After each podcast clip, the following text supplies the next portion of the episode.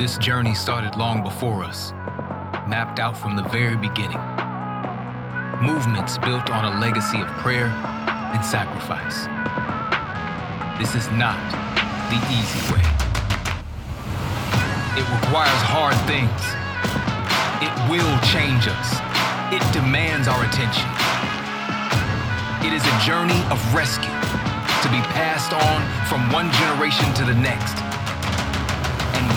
Are here to take up the baton, to embrace our leg of the journey, to go, not just for ourselves, but for the generations to come.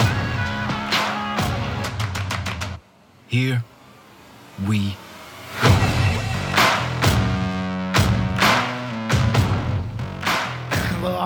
good morning, Medina East Campus of Grace Church. It's great to have you here this morning as we are in week two of this Here We Go journey that we are on together. And uh, if you are a guest with us here this morning, or if it's your first time at Grace, I just want to say a very special welcome to you. Thanks for being here.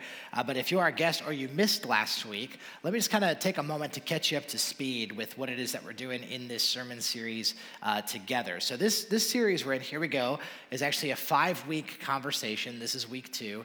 And we said this uh, last week. We said that this, this sermon series is actually very abnormal from what we typically do on the weekend services here at Grace Church. And so if you are a guest, if you found yourself here, or maybe someone invited you for the first time, I actually want you to know that, that what you stepped into is unlike anything that we typically do on, on the weekend. So this is not a normal weekend uh, at Grace. And I'm glad you're here, but I just want you to kind of know that this is a little different. And the reason for that is because we said that that pretty much the way that we're thinking about this series is that in a lot of ways we said this is kind of like a family conversation. It's a little bit like a family conversation.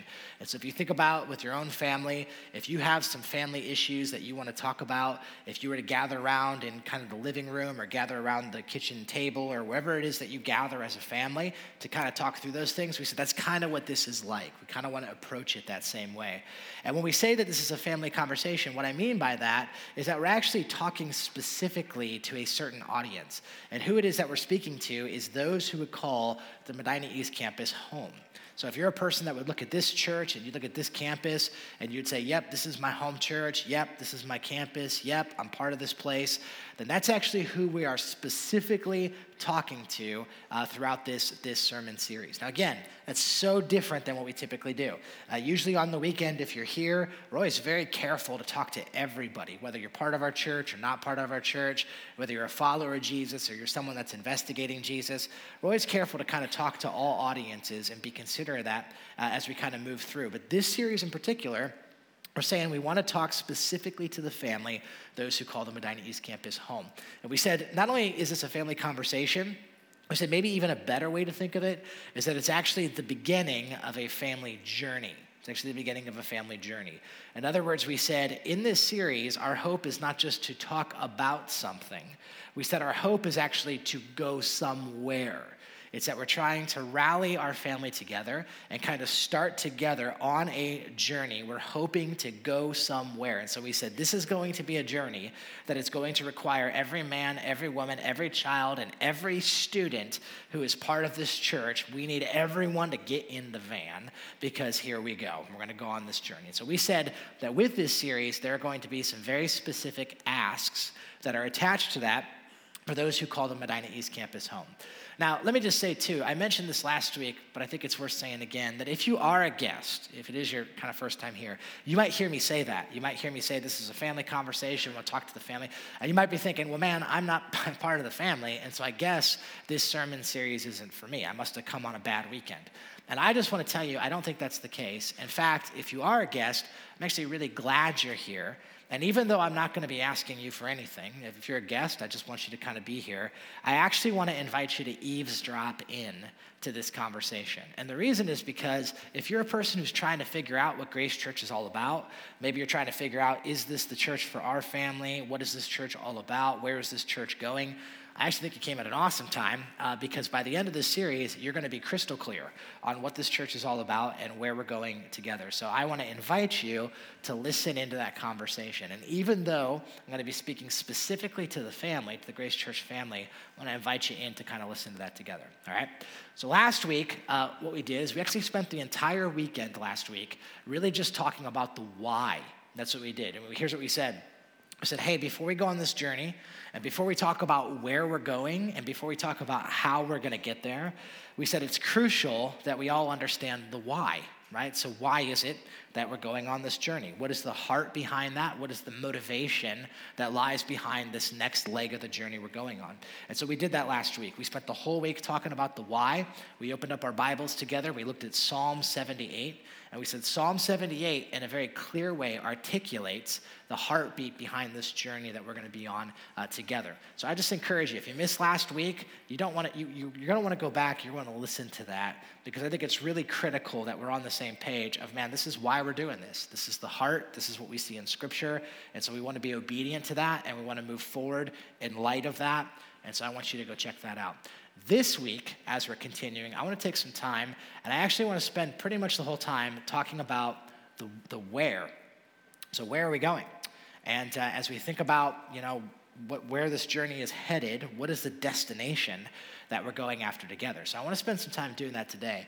And because I want to do that, I just want to let you know that today, just to kind of set your expectations, there's going to be a lot more information than there is going to be inspiration all right? But the reason for that is, again, because we're having a family conversation, and I want to make sure those who are part of the Medina East, Medina East Campus family are very clear on where we're going and are very clear on how and why we believe that these are the things that we're going to be moving into together. So we're going to do that. Now, before we jump into some of those details, I think it would only be fitting, though, if we just took just a couple minutes real quick and if we returned back to Psalm 78. Okay, so if you got a Bible, why don't you just go ahead and grab that with me again? And why don't you turn back to Psalm 78 one more time?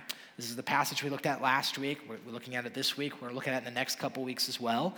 And so, page 407 in the Bibles under the chairs is where Psalm 78 is. If you don't have a Bible, you can take one of those. We'd love for you to have one. But the reason we keep coming back to this psalm is we said this we said that, man, in a lot of ways, this is like home base for us.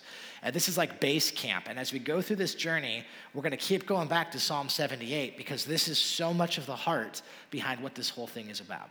All right, so let's just take a look again. We'll just look at verse 1 to 7. Those are the verses we covered last week. And let's just kind of look again at the, at the kind of the why behind all of this. So here's what Psalm 78 says it says, A maskil of Asaph. Now, last week we actually talked about that. We said a maskil is actually a type of psalm, and it is a psalm of instruction, which means that this is a psalm in which God is instructing his people how they should structure their lives. How, how does God want us to structure our lives? So, Psalm 78 is going to give some wisdom and is going to give some insight into that. And here's what the psalmist writes He says, My people, hear my teaching, listen to the words of my mouth. I will open my mouth with a parable. I will utter hidden things, things, things from of old, things we have heard and we have known, things our ancestors have told us. We will not hide them from their descendants. We will tell the next generation the praiseworthy deeds of the Lord, of his power and the wonders that he has done. He decreed statutes for Jacob, and he established the law in Israel, which he commanded our ancestors to teach their children. He said, so that the next generation would know them, even to the children yet unborn and they in turn would tell their children, and then they would put their trust in God, and they would not forget his deeds, but they would keep his commands. And so last week we talked all about this, and you might remember we said Psalm 78 is a very simple but a very profound psalm. And one of the reasons it's so profound is because it introduces us to a very important principle. And here's the principle that we looked at last week. We said Psalm 78 teaches us that the story of God, the story of God, that is the, the message of God, the, the message of his rescue story that's given in Scripture, that the rescue story specifically about Jesus, the story of God is passed down generationally and relationally. And we said, here it is. It's a very simple, but it is a very profound truth that the way that God has designed his movement to take place, that God's method to his mission is that his story is to be passed down relationally that it is all, that relationships is the whole thing. that it is life on life interaction, that it is one generation passing it to the next, it is one person passing it on to the next. In other words, here's what we said last week we said the story of God was never intended simply to be written on the pages of a book. We said the story of God is intended to be written in the hearts and the lives of men and women who are transformed by that story and then take it and impart it into others who don't know who Christ is or don't know the story of who God is. And so we said, that's it. That's how God move, God's movement works. In fact, last week, you might remember, I said this. I said, I believe that the Church of Jesus Christ is at its best. The Church of Jesus Christ is at her best when every generation is not simply thinking about themselves, but is also being intentional about considering and taking responsibility for the next generation to make sure they get it. I said this last week. I said, I believe that every follower of Jesus is at their best when they are not just thinking about themselves, but when they're also thinking about others who don't yet know the hope of who Jesus is and how we can invest in those things. This is how God's movement works. This is how God's movement works. We talked about that. Uh, this week, I want to talk about Another very important principle that I think we see here in Psalm 78, and I think is very relevant to us as a church right now. And here's the principle I want to talk about today it's this that influence is a matter of stewardship. I think when you look at Psalm 78, you're going to see this. The Bible is going to tell us that whenever a group of people, whenever a person or a generation finds themselves in a place of blessing, of privilege, or of influence, that is always something that we want to say thank you to God for, but it also is a matter of responsibility. It is a stewardship issue in which we are to take that and leverage that, not just for our own benefit, but for those who come after us as well. Influence is a matter of stewardship. Now, the reason I put this up on the screen is not just because I think it's an important theological concept. I do think it's a very important theological concept, but it actually is very relevant to where we are as a campus and we are as a church right now. So let me just take kind of the rest of our time and let me just kind of walk you through a little bit of information uh, for those who are part of the Medina East Campus family about, about what God has been doing, how God has been working here at the Medina East Campus. All right. So let me just kind of tell you this. Last week, I mentioned to you that we just turned seven. So the Medina East Campus is now seven years old as of December, just this past December. In dog years, we're 49. I don't know why that's important, but someone told me that in the cafe, and I thought, hmm, I'll weave that into the sermon. So there you go. You got that. And, uh, but we are, we are seven years old. And, and here's what I would say, all right, kind of as the campus pastor. I would say that over the past seven years, and some of you have been here for the whole thing, some of you have kind of jumped in along the way, and you've been a key part of what's been going on here at Grace. But I would tell you that over the past seven years, um, it certainly has not been perfect. Not, not without a doubt. We have, it has not been without challenge. Uh, there have been serious challenges and obstacles that we've had to overcome along the way over the past seven years. But I can tell you this, and with all confidence in my heart and all honesty, I can tell you that what we have seen God do here at this campus over the past seven years has been, without a doubt, special. It has been special.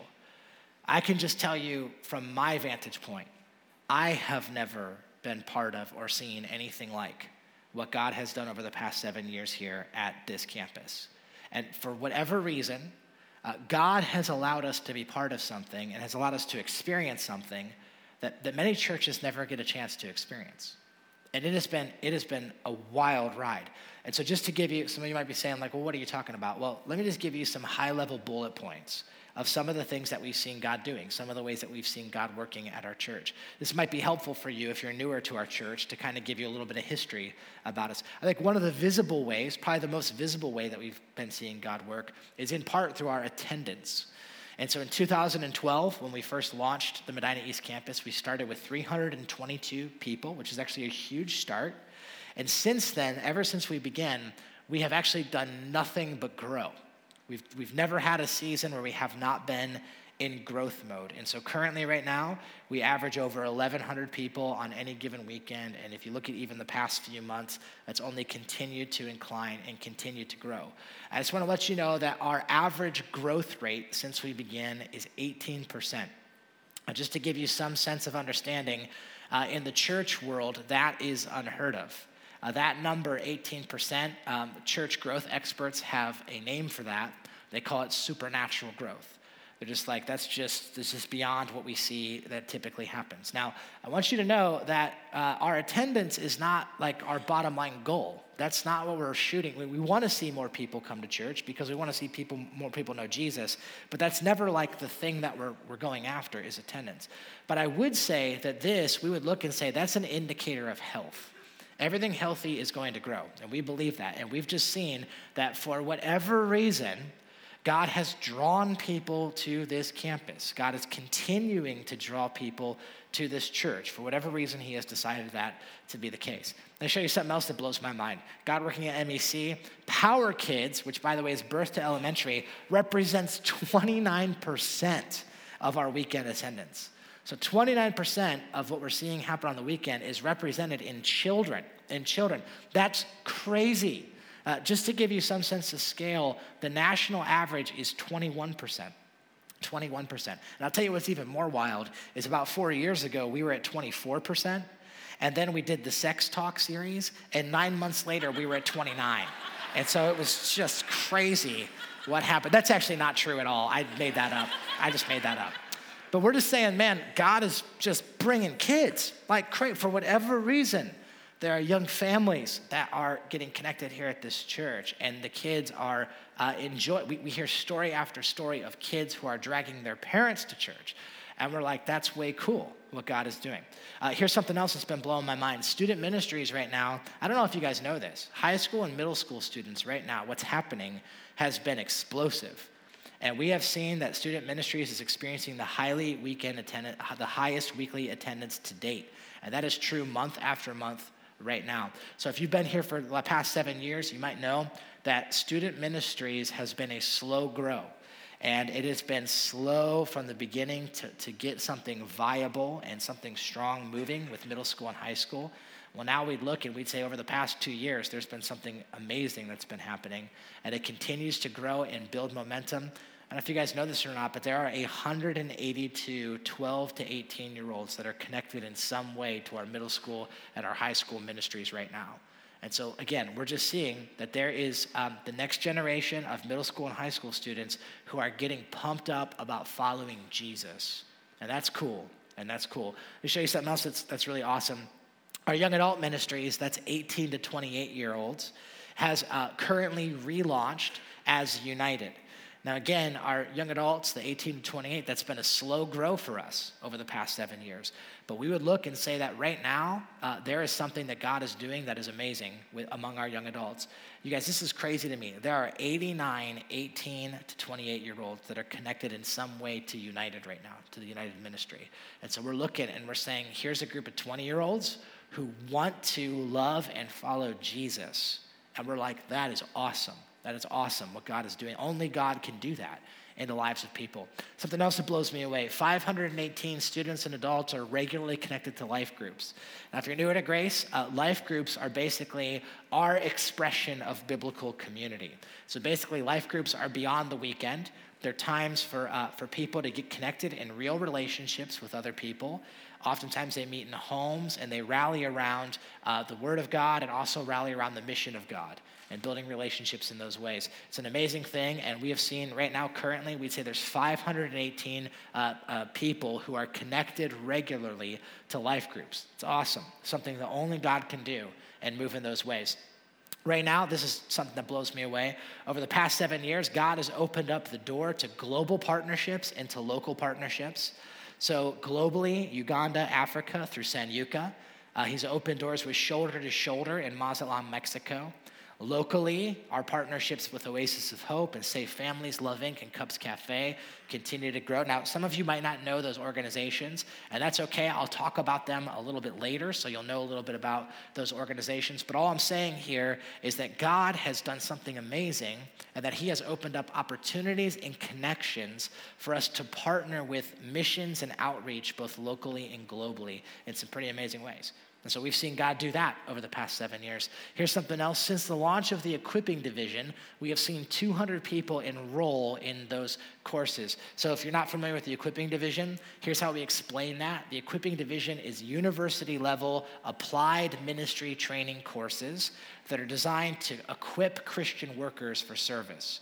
And so basically, it's, it's a way to try to help people grow and then become Christian workers equipped to do ministry. And we, since we started that, which is just over a year ago, we've seen 200 hungry people get connected to that in some way or another. It's only something God can do. I think all of us, and I could just show you more and more bullet points, and we could go on and on. But here, here's, here's the one that I want to just think about a little bit together. It's this that right now, according to our database, there's just over 1,200 families that are in some way or another connected or influenced by the Medina East campus. 1,200 families. Now, let me explain that a little bit. That's a big number. That's a big number. In fact, if you were to, to look at that, that would be somewhere between three and 4,000 people that are connected in some way or another to the Medina East campus. Now, that is anyone who has kind of interacted with us and has recorded attendance over the past year. So we know that's a big number, right? That would include Easter, that includes Christmas, that includes all the kind of stuff going on there. But the reason I show you this is because I believe that this number and these counties that are listed, I think this reveals to us what level of influence God has given us. I believe that what this reveals to us is it reveals our reach. What is our geographical and what is the relational reach that this church has into our community, into our world, and into other people, uh, into relationships? And I would say it looks like this. And I'll just be honest with you, that blows me away. For whatever reason that God has determined, He has allowed this church, He has allowed this campus to have a big influence in the community and the world that we live in. He has allowed this campus to have a big influence in the next generation. Now, here's what I think when I read all of that. I don't know about you, but when I read through all of that, man, it makes me excited. I look at that and I'm like, that's just cool. That's just cool. I am I love this church. I love you guys. I'm so thankful that we get to do this together and that we get to watch God work in these ways. This is so cool. But at the very same time, it makes me excited. It also fills me with a sense of sobriety. And the reason is because, I, because of what I just said a minute ago. It's because I know, and you know, influence is a matter of stewardship. Influence is a matter of stewardship. I know that. And we know that. The scripture teaches us that. Listen, anytime we find ourselves in a place where we are experiencing blessing, when we are in a place of privilege, or we find ourselves in a place of influence, we always want to be people who, first and foremost, say, Thank you, God. Thank you, thank you, thank you. But in the very same breath, we want to be the kind of people that say, All right, Lord, what do you want us to do with that? Because I believe that we are blessed to be a blessing. And I believe that when God gives influence, it's because it is not just something to be enjoyed, it is something that we are responsible for, and it is something that is to be stewarded for maximum kingdom effectiveness. All right? So I just want you to know this statement that's up on the screen right now has been one I've been thinking about for a very long time. In fact, I would tell you for over a year, I have been thinking about this. And I've been looking at our what God has been doing at our campus, and I've been thinking about and praying about and considering that. And I've been thinking about this. God, what do you want us to do with this? God, what do we need to do with this? And I just tell you that over a year process, what basically what we've been doing is I, I've been praying about this. I went to our steering team. Our steering team has fasted, and we've been praying about this. I went to the campus pastors. I went to the senior pastor of Grace Church seeking wisdom. What do we need to do with this? What do we need to do next? Started talking with our staff, started talking with our teams, started praying with them. Over the past several months, we've been talking with our life group leaders and the leaders within the church. We've been saying, What do we need to do with this? Trying to seek God, God, what do you want us to do? What do you want us to do? And I can just tell you, after a year of fasting and praying and planning and seeking wisdom, part of the reason I'm so excited about this series is because I want to stand up here today and I want to tell you, with all the confidence that I have, that I feel very confident now that there are four big things, four big things that we are uniquely positioned as a church to pursue as we go through this journey together. So, what are those four things? Well, that's what I want to talk to you about. Where are we going? All right, here's the four. I'll tell you what they are, and then I'll try to explain a little bit behind it. Here's number one four big things. Number one, campusing. Campusing. All right, so, so here it is. I believe that right now, the Medina East campus, it is our, it is our turn and it's our time to set very clear and active goals towards this campus launching another campus of Grace Church somewhere in our community, somewhere in another community. I believe it's time for us to do that, to send people, to send resources, and to send another campus. We need to actively set goals towards that, campusing. Number two, number two is children and students. Children and students. I believe that right now, as a campus, that we are uniquely positioned to make a huge impact in the next generation. And that if we don't act now on the opportunity that's right in front of us, that we might miss it. That we might miss it. And I'll explain that here in a second. Number three, leadership development. I believe that the greatest need that we're going to have right now in this next season as a church is going to be to raise up more Christian workers on every level. More leaders, more workers is what we're going to need. That's going to be our greatest need. Number four is outreach. Outreach. Okay. I believe that right now, our campus needs to double down on our efforts to increase our involvement and our visibility within our community and within our world. We do not want to be a church that just exists for ourselves. We want to be a church that exists to bless the community and bless the world that God has placed us in. Okay, so those are the four things campusing, children students, leadership development, and outreach. All right, now I put those in front of you. Let me tell you what I'm planning to do.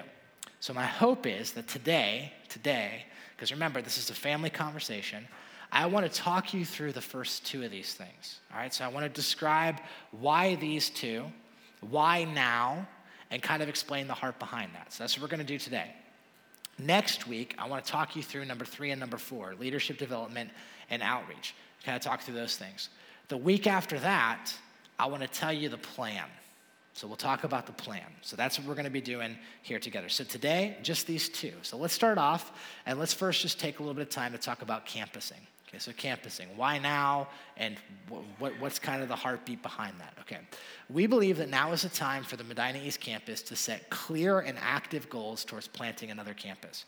Now, why would we say that? Well, a big part of it has to do with our vision and the vision of, of 30 and 30.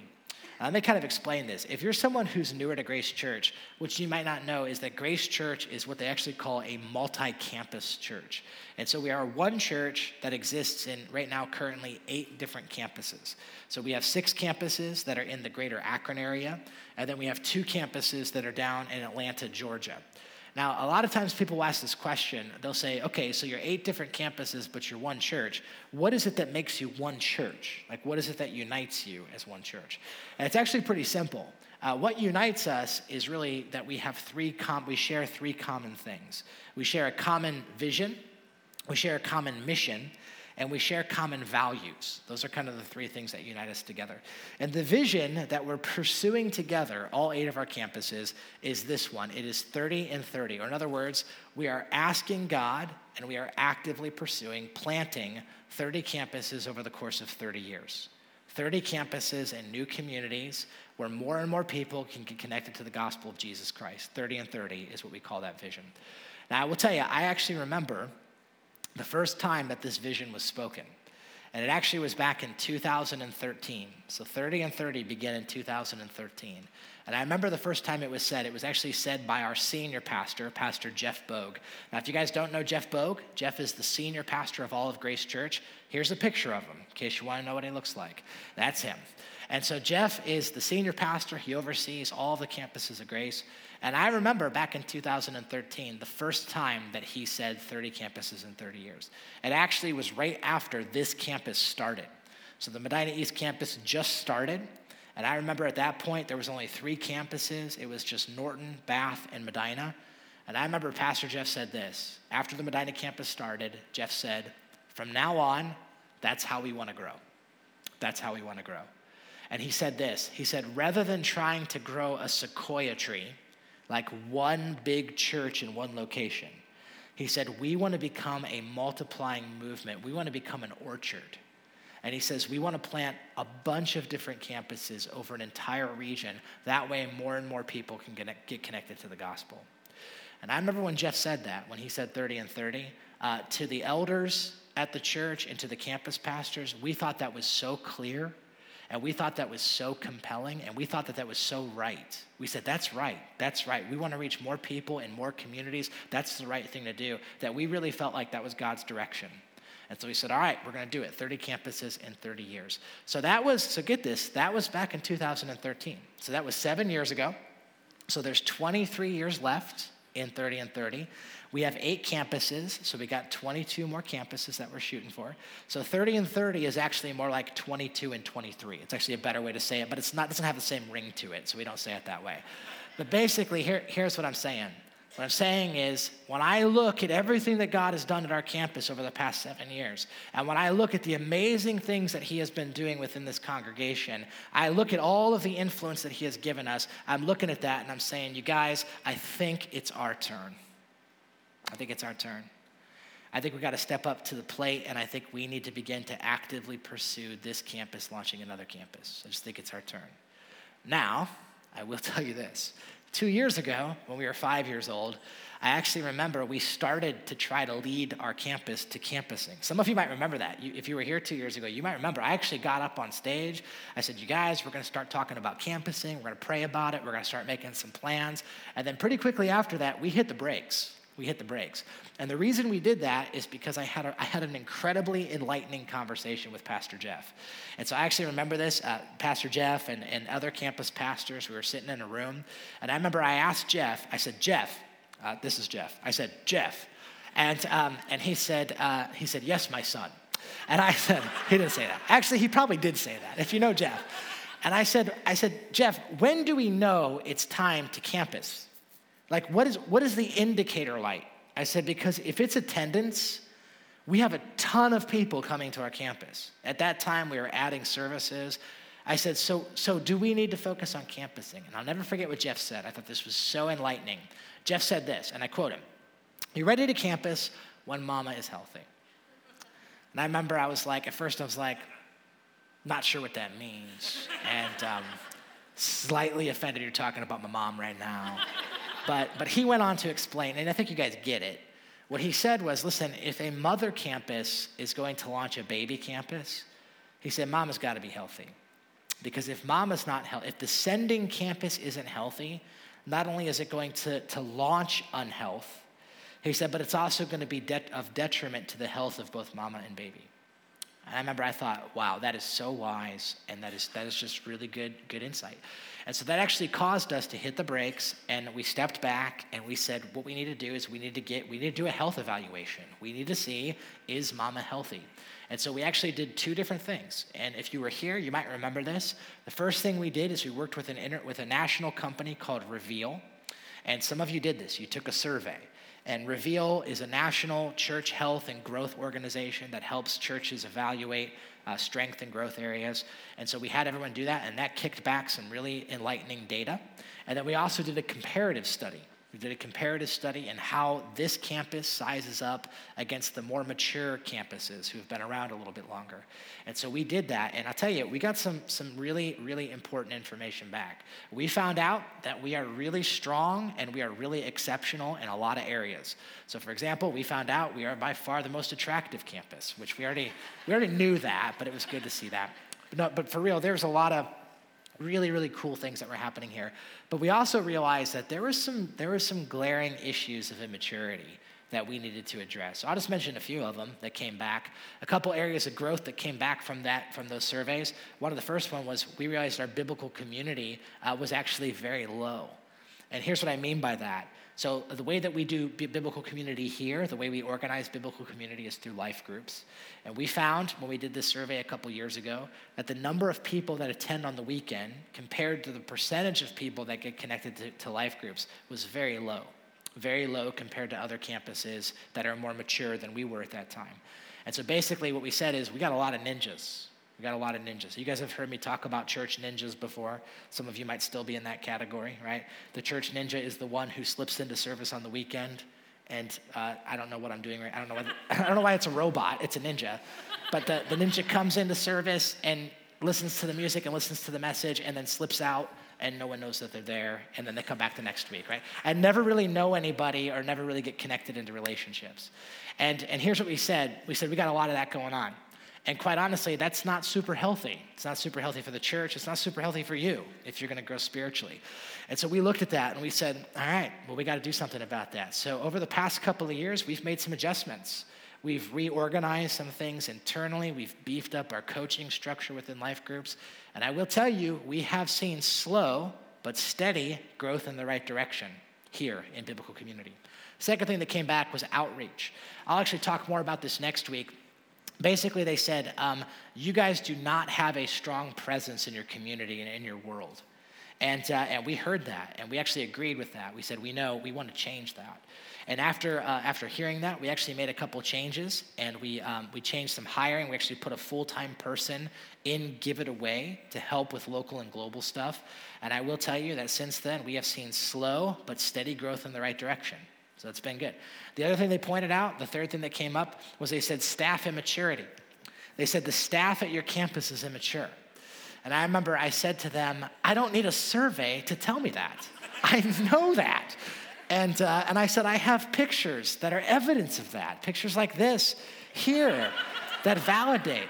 Or pictures of Dan Miller like this, which, by the way, I, I'm showing you this because there's some things you can't unsee. And so you're welcome. You're welcome for the nightmares on that one. So they said, Yeah, your staff is immature. And I said, I know, I know we're immature. And they said, No. They said, We don't mean childish, which is true. They said, But uh, what they meant was this they said, You guys are lean. They said, for a church that's your size, that's growing at the rate you are, they said that your, your staff is actually in a place where it's actually pretty lean. I'll just tell you guys, and I'm just being honest here, I, lo- I actually really love running lean and mean. I love it. I, I love the challenge of taking limited resources and getting maximum impact. I just enjoy all of that. But I think many of you know there is a, there is a fine line between lean and mean and lean and dumb. And we have been riding that line since day one.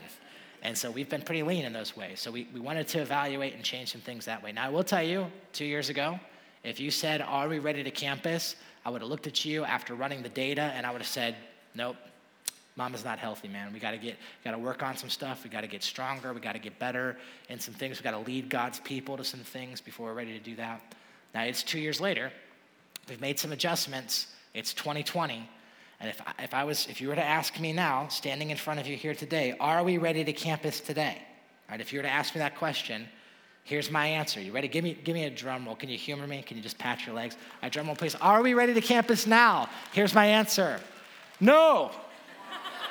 no, we're not. We're not ready. We still have so many things we have to fix and get ready if this is actually going to become a reality. But, and this is what I want you to hear me say if we wait until we have everything perfectly ready and perfectly healthy for us to campus, we will never, ever do it because we're never going to be perfectly healthy. This is not going to happen. It's kind of like when people ask you the question, when are you ready to have kids? If you're a parent in this room, let me ask you, when are you ready to have kids? Tell me. Never, never. I have four kids. I'm still not ready. I'm not ready. And at some, at some point, right, part of the maturation process is to go through the process. You just have to say, we're going to grow by going. That's how we grow. And I just want to tell you that I believe right now it is time for us to actively set goals, prayerfully, with wisdom, but actively set goals and saying, okay, we're going to go after this together. Go after this. I can tell you something else. This is just this is just my gut. So you can take this or leave it. This is my gut. I think one of the reasons why we need to go after campusing right now is because we're turning seven. It's because we're seven years old. I don't know if you guys ever have heard this before, but there's actually psychology behind the number seven. Did you guys ever hear the seven year itch before? This is actually real. Do you know that? This is, there's actually uh, verifiable data behind this that the year of marriage that couples are most inclined to get divorced is in year seven. Now, why is that? Well, no one knows exactly. There's all kinds of theories out there. Some people would say, well, it's probably because you move from passion to maintenance, you know, in your relationship. Maybe it's because you fall into like complacent patterns and you get kind of stuck doing the same thing. Maybe the reason this happens is because you start to lose sight of your first love. Maybe that's what it is. But here's the thing, and this is crazy to me. If you study church planting and you study campus planting, you will see that this number applies in a lot of ways in the same way that a lot of times church plants or campuses that begin, if they don't make it, they usually fizzle out about year seven. And then if they do make it, if campuses and churches continue to go, when they get to year seven, they will oftentimes begin to plateau or decline. And why is that? Well, I don't, I don't know, but I can kind of understand it a little bit. It can be easy sometimes to move from mission to maintenance. It can be easy, you know, when we first started this place, man, we were full of evangelistic fervency and missional clarity. We knew what we were doing and we had to go after it and we needed everyone involved. Well, you know, once you start to get more established, it's easy just to get caught in same, the same patterns. And so, what I'm saying is, I think that because we're at year seven, that we need to focus on mission and we need to focus on multiplication because it's going to cause us to do all the right things. It will make some of you get off the bench and get in the game, and it will cause all of us to rise up and do all the things that we know we need to do anyway as followers of Christ. All right, so that's, that's it. Now, I know when I say campusing, some of you are like, all right, well, I got all kinds of questions now. Like, when are we going to do it? And where's it going to be? And who's going to go? Are you going? Am I going? Who's supposed to go to this thing? And you might be asking all those questions, and we'll talk about the plan in a few weeks. All right, but I want you to know the heart behind a little bit of campusing. All right, let me just take a few minutes here and briefly talk a little bit about kids and students, children and students, about campusing, children and students. Here's what I believe I believe that we are uniquely positioned to impact the next generation. We have a great opportunity to influence the growing wave of children and students that is within our reach. All right, now let me just tell you, I think that we are uniquely positioned right now as a campus to make a significant and sizable impact in the next generation. A part of the heart behind this, by the way, if you happen to be here in January of 2019, uh, January, it's January, January now, of August of 2019, we did a sermon series called We. And in that sermon series, it was about the Grace Church values. And we took a week and we talked about the value we are fully committed to kids and students. I just want to tell you if you weren't here for that message, I actually want to give you a little bit of homework if you're part of the Medina East campus. I want to ask you that you would go back and listen to that message. Okay, back in August of 2019. If you want to access it, you can go to herewegomedina.com, click on messages, and then you can find it there and you can listen to it. I want to encourage you to do that. And the reason is because, in many ways, that was a pivotal moment for us as a church. And we basically tried to raise awareness of what the challenge of the next generation looks like. And in a lot of ways, it was a battle cry. It was a battle cry. And part of the reason why I knew that that was going to be so important is because I knew what God was doing here at his church, here at the Medina East campus. So, what is God doing? Well, let me, let me just show you something real quick. This is a graph that we call the wave. Call this the wave. What this represents is it represents every child birth to 18 that's connected to our church, connected to this campus, to this campus. All right, now there's a couple things I want you to notice, and I'll explain. Some of you are analytically minded and you're already starting to try to make sense of the numbers. And so let me just point out a couple quick things. One is you'll notice the number is a little over 1,500, a little over 1,500. It's a big number. The reason that's a big number is that is recorded attendance over this past year. So if anyone has any recorded attendance, that's going to be represented here. So that's a big number. We're not going to see 1,500 kids and students here on a given weekend, all right? But here's what I want you to notice the number of 18 year olds connected to our campus total is seven. Recorded attendance is seven. The number of 10 year olds connected to our campus is 133. That's crazy. There's a huge amount of kids and students that are connected to our campus. Now, to further explain, zero and one year olds, birth and one year olds, you'll notice is a little lower. And some are like, why is that the case? Well, got to remember this is recorded attendance. And so, so we believe that part of the reason is because some of these babies don't get checked in. We know that there's babies here at the Medina campus. We hear them every weekend. Right? We know we know you're here, and, and so that's we know that that's. But listen, here's here's the point. This is coming, and not just coming. This is here. And here's what's even more wild: is if you take this data and you begin to extrapolate what is the next three years going to look like? And if you use our growth projections and you use grade advancement, what you'll discover is that Power Kids is expected to grow by 250 more children connected to that ministry. Middle school is expected to over double if this wave continues in this direction. And if it continues even more, high school is intended to triple. High school ministries is expected to triple throughout that. Now, all I'm saying is we have to get ready for that. We have to prepare and we have to move in a way where we're investing in what God has already brought to us here. And all I'm saying is, they're here. The next generation is here in an unbelievable way. We can see them, we can hear them, we can smell them. and, and, and listen to me, listen. I love it. I love this. I, I love this right here. One of my favorite things about our church is the kids and the students that are connected, is that the next generation is here and they get to hear about Jesus. I love it. I love it.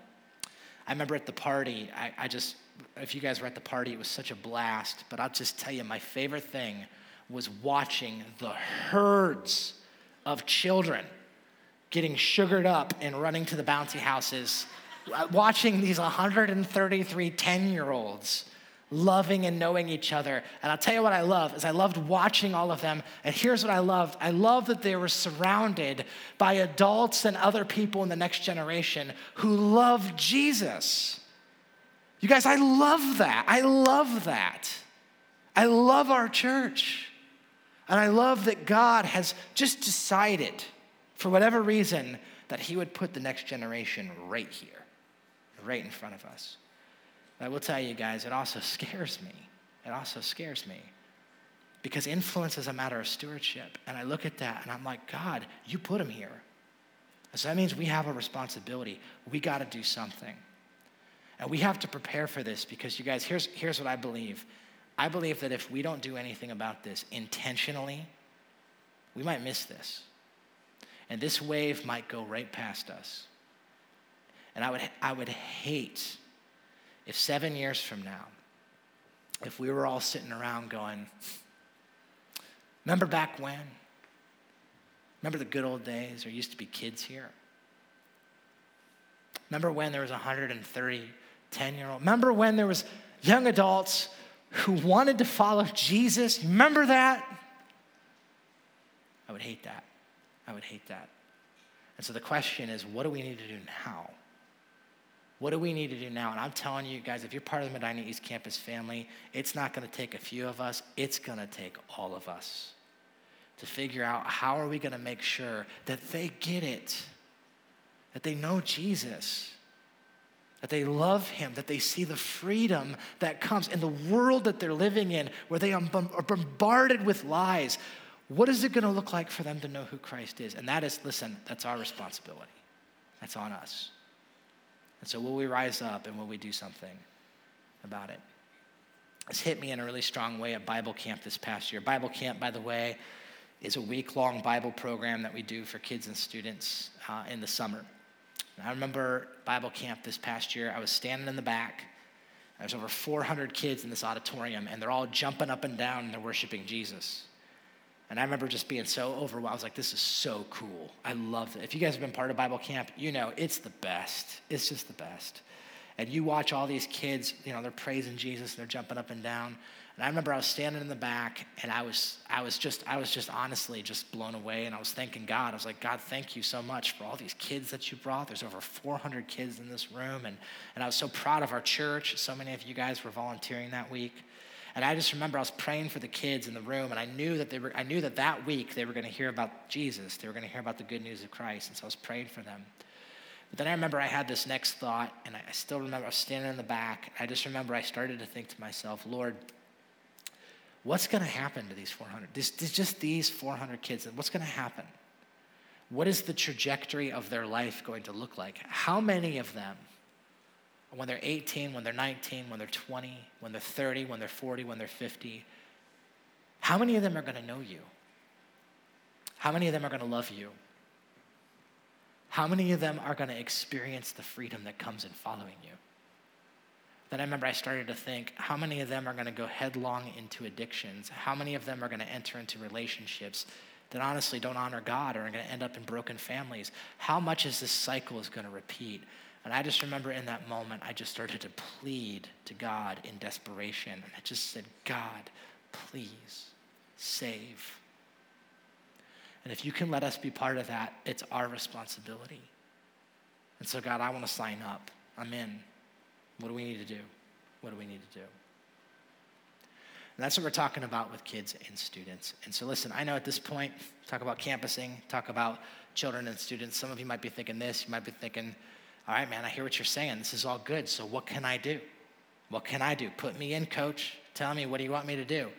And let me just tell you, I just want to let you in a little bit on, on what I'm planning to do over the next several weeks. All right, so I'll just kind of fill you in, I'll tell you everything. So here's what I'm hoping to do. This week, we're going to talk about kids, we're going to talk about campusing and kids and students. Next week, next week, we're going to talk about outreach and leadership development. All right? The week after that, we're going to talk about the plan. So I'm just going to go through all of that as best as I know how to, as slowly as I know how to, to make sure that we all get it. But all of this is going to culminate in the final week. And the final week is February 15th and 16th. And I want to let you know what's coming. February 15th and 16th is something we're calling Commitment Weekend. And I'm going to ask you, if you are part of Grace Church Medina East Campus, to commit to being involved in some very specific ways. All right? And you're like, well, what are those? All right, well, I'm just going to tell you right now. I'm just going to tell you, just to full disclosure, here's what I'm going to be asking you to commit to on that weekend. First off, is I'm going to ask you, if you're part of Grace Church, to commit to continue to pray for your three. Okay, pray for your three. Some of you are already doing this, and that's awesome. I want to ask you to commit to continue doing this. Some of you have yet to jump in on this, but basically, what we're saying is we want to be people who are committed to praying for three people that are in the sphere of our life that we know maybe don't know the hope of Jesus yet. And the reason is because, man, we want to be a church that's not just focused on ourselves, but focused on other people who don't know Christ, the, telling the next generation about what God has done. So we want to pray for your three. Number two, we're going to ask you to commit to prioritizing and pursuing getting in a life group. If you're part of the Medina East Campus family, we're going to ask you to do that. Prioritize that and pursue that, getting connected to a life group. Now, some of you are already in a life group. And if that's the case, that's awesome. I want to ask you to stay committed to your life group. Some of you have yet to get connected to a life group. For some of you, maybe you were at one point and then you drifted away, which I understand. Life gets busy, things happen. For some of you, you've been meaning to get connected to a life group, but you just haven't. You're like, oh, I know I need to get around to that. This is an opportunity for you to make a commitment in that direction to get connected to a life group. Now, for some of you, you're part of the Medina East Campus family, and quite honestly, you've been resistant to this. Right? The idea of getting connected to a life group, you've been resistant to. And listen, can I just tell you something? I would be a terrible pastor I mean, I would just be the worst. If I could look at you and I would tell you that you could follow Jesus and really get all, all that he desires for you and that he wants, he wants for you in your life without being connected to biblical community. I would be lying to you if I did that. That'd be like if I was a fitness coach and I stood up here and I told you, it doesn't matter what you eat, eat whatever you want. Right? If I was a fitness coach and I said that, I'd be the most popular fitness coach on planet Earth, for sure but I would be lying to you, right? And in the same way, if I was a pastor and I said, look, you can just you can just be lightly involved and not get connected in real relationships with other people who follow Jesus and grow spiritually, it's not true. It's not true. And so I want to encourage everyone to get connected to a life group. And listen, getting connected to a life group is not even just about your spiritual growth. Did you know that life groups are a critical part of how we grow and how we campus? We cannot campus unless we have life groups that are growing and multiplying as well. So it's a key part. We'll talk about that more next week. Here's the next thing. I want to encourage everyone who's part of the Medina East campus to get into a rhythm of serve one and attend one, of serve one and attend one. Now, what is that? Well, here's what that's talking about. Many of you guys know on the weekend service, we have uh, Saturday services and Sunday services. There's two on Saturday and there's two on Sunday. Now, the reason we've designed it that way is actually on purpose. It's because we want everyone to pursue a pattern uh, of attending at a service and then shouldering some weekly responsibility where you are invested in some way in serving. So attend at a service and serve at a service, serve at a service, attend a service. Pick a day, whether it's Saturday or Sunday, which by the way, I'll just mention, Jesus loves Saturdays a little bit more. He just does. if you come to Sa- if you come to Saturdays, Jesus will forgive more of your sins. Um, that is not in the Bible. That is a total lie. All right, that's not true. But, uh, but I will be honest with you, we actually are asking the people of Grace Church to reconsider locating the Saturdays. And the reason is because, and you guys know this, that our ability to grow and reach more people is directly contingent upon seats being available here on the weekends, on Sundays. This gets crazy in here sometimes. And so we're asking people to move in that way. Okay? Now, the reason this is so crucial, serve one, attend one, is because if we're going to campus and we're going to reach the next generation, we just, we just need more and more people to be involved in those ministries. If we're going to campus, we have to multiply all of our efforts. We have to raise up more volunteers and more leaders because we have to send more volunteers and we have to send more leaders and we need to backfill what we're going to be sending. So we got to prepare for this, all right? Then here's the last one February 15th and 16th. We're going to ask those who are part of the Medina East campus to give a three year financial commitment. All right? Three year financial commitment. And what we mean by that is that over the course of the next three years, some of you are already giving to Grace Church, and that's awesome. But this is above and beyond. We are asking that there is a campaign style three year giving uh, that God's people would rally together. As we talk about this, this whole idea of facilitating this movement of the next generation, as we talk about the idea of planning and preparing for campusing and for outreach and leadership development, I think all of us know that there's a price tag attached to that.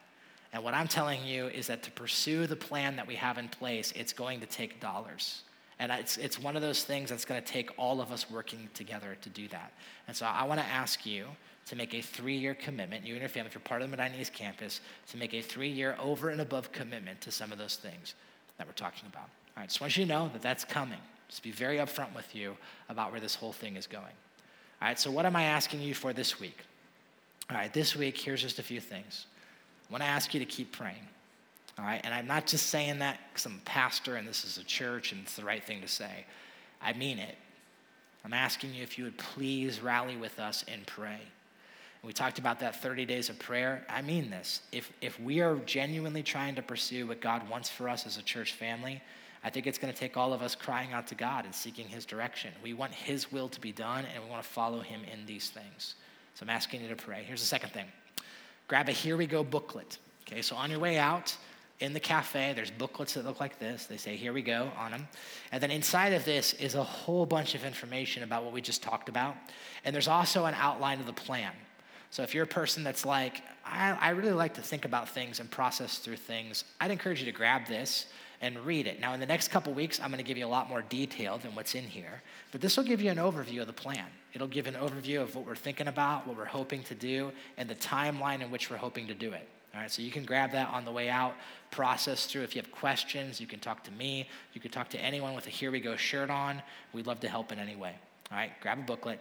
Here's what I'm asking you to do. If you are part of the Medina East Campus family, I am asking you if you would please, and I, I really mean this, would you find an opportunity this weekend to gather your family, whatever that looks like for you, and would you begin to pray and plan?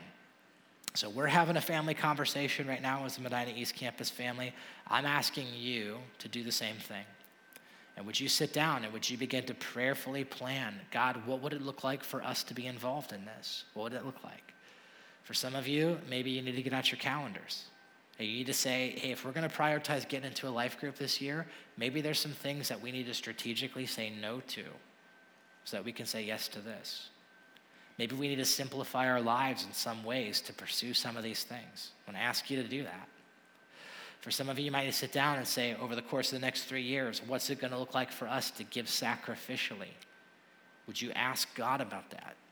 Would you ask Him to lead you and guide you into that together? And then here's the last thing I want you to check out the kiosks in the cafe. So there's a, there's a new, um, there's a new uh, installment out in the cafe. There's some kiosks out there.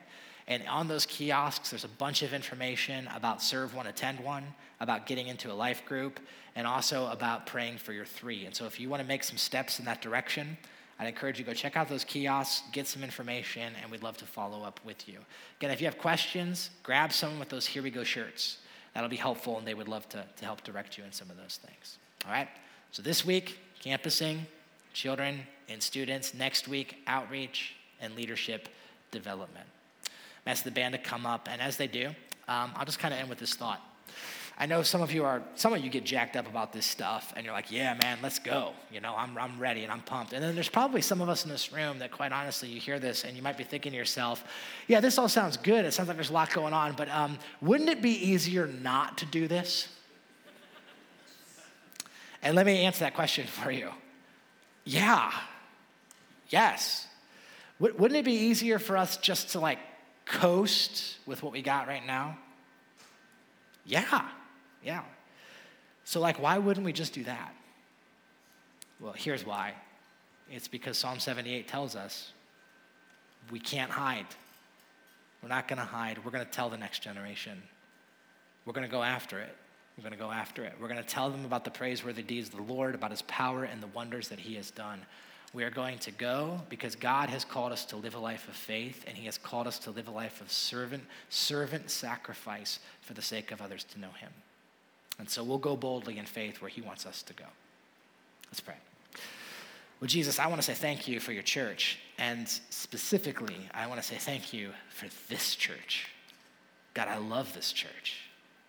God, I love what you're doing at this church. I love the people that you've brought to this church.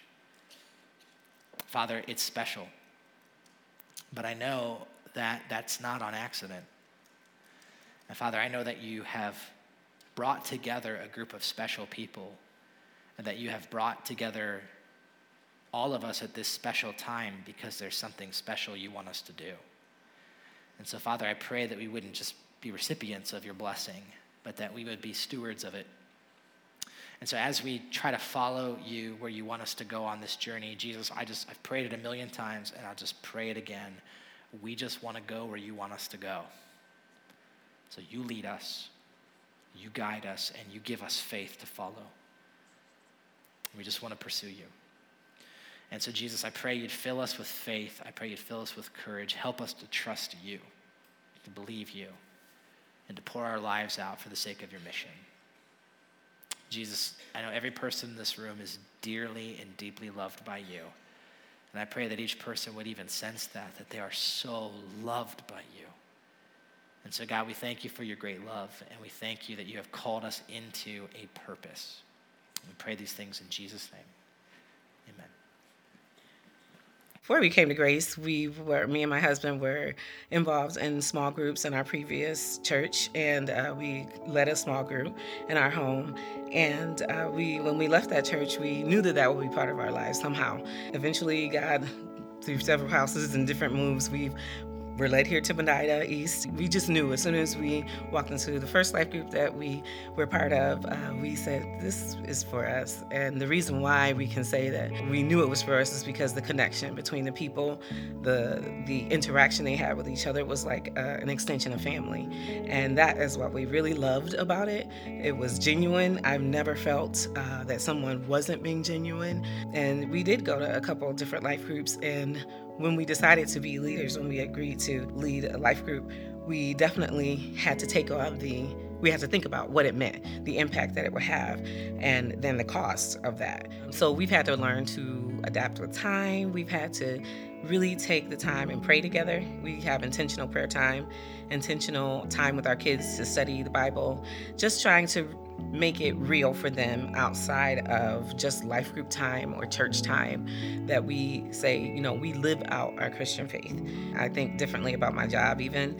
Um, i have to go to work so then i'm thinking like okay how do i have to adjust my vacation time? Do i have to adjust my start times? Do i need to find another location to work? I mean has been it's made a, a wonderful impact in thinking about life just outside of Sunday or whatever day we go to church or do life group. It's not just about, oh, Sunday we go to church. It's about every day I am the church. You know, I'm going to live this out. I'm going to, Lord, help me to do my best to show your goodness in every day of the week. I was talking to my daughter, um, my oldest daughter, teenager, and she was saying, like, you know, I said, do you think it would make a difference if your friends, um, if your teenage friends, were interested in Jesus, would you would you talk to them more about Jesus? And she said, absolutely. And I think that is something that she is thinking about herself. Like, how can I take Jesus into this public school environment or wherever I am? And I think that's how it starts. That's how we keep the ball rolling into the next generation, keep them interested, hungry, uh, seeking God. I feel like there's so much power in in just living life every day that you can see that people are like, oh, wow, this is okay. I'm going to keep living life. I'm going to keep doing what I do. You see the children, our, our daughter got baptized, you know, here, and, and our son is like asking questions about Jesus. It's so awesome to see our faith um, being instilled into the next generation and how invested Grace is in the next generation, not just for now, not just for us, but for the next generation to keep growing so that we can have more than what we have even today. My name is Eileen Mills, and here we go.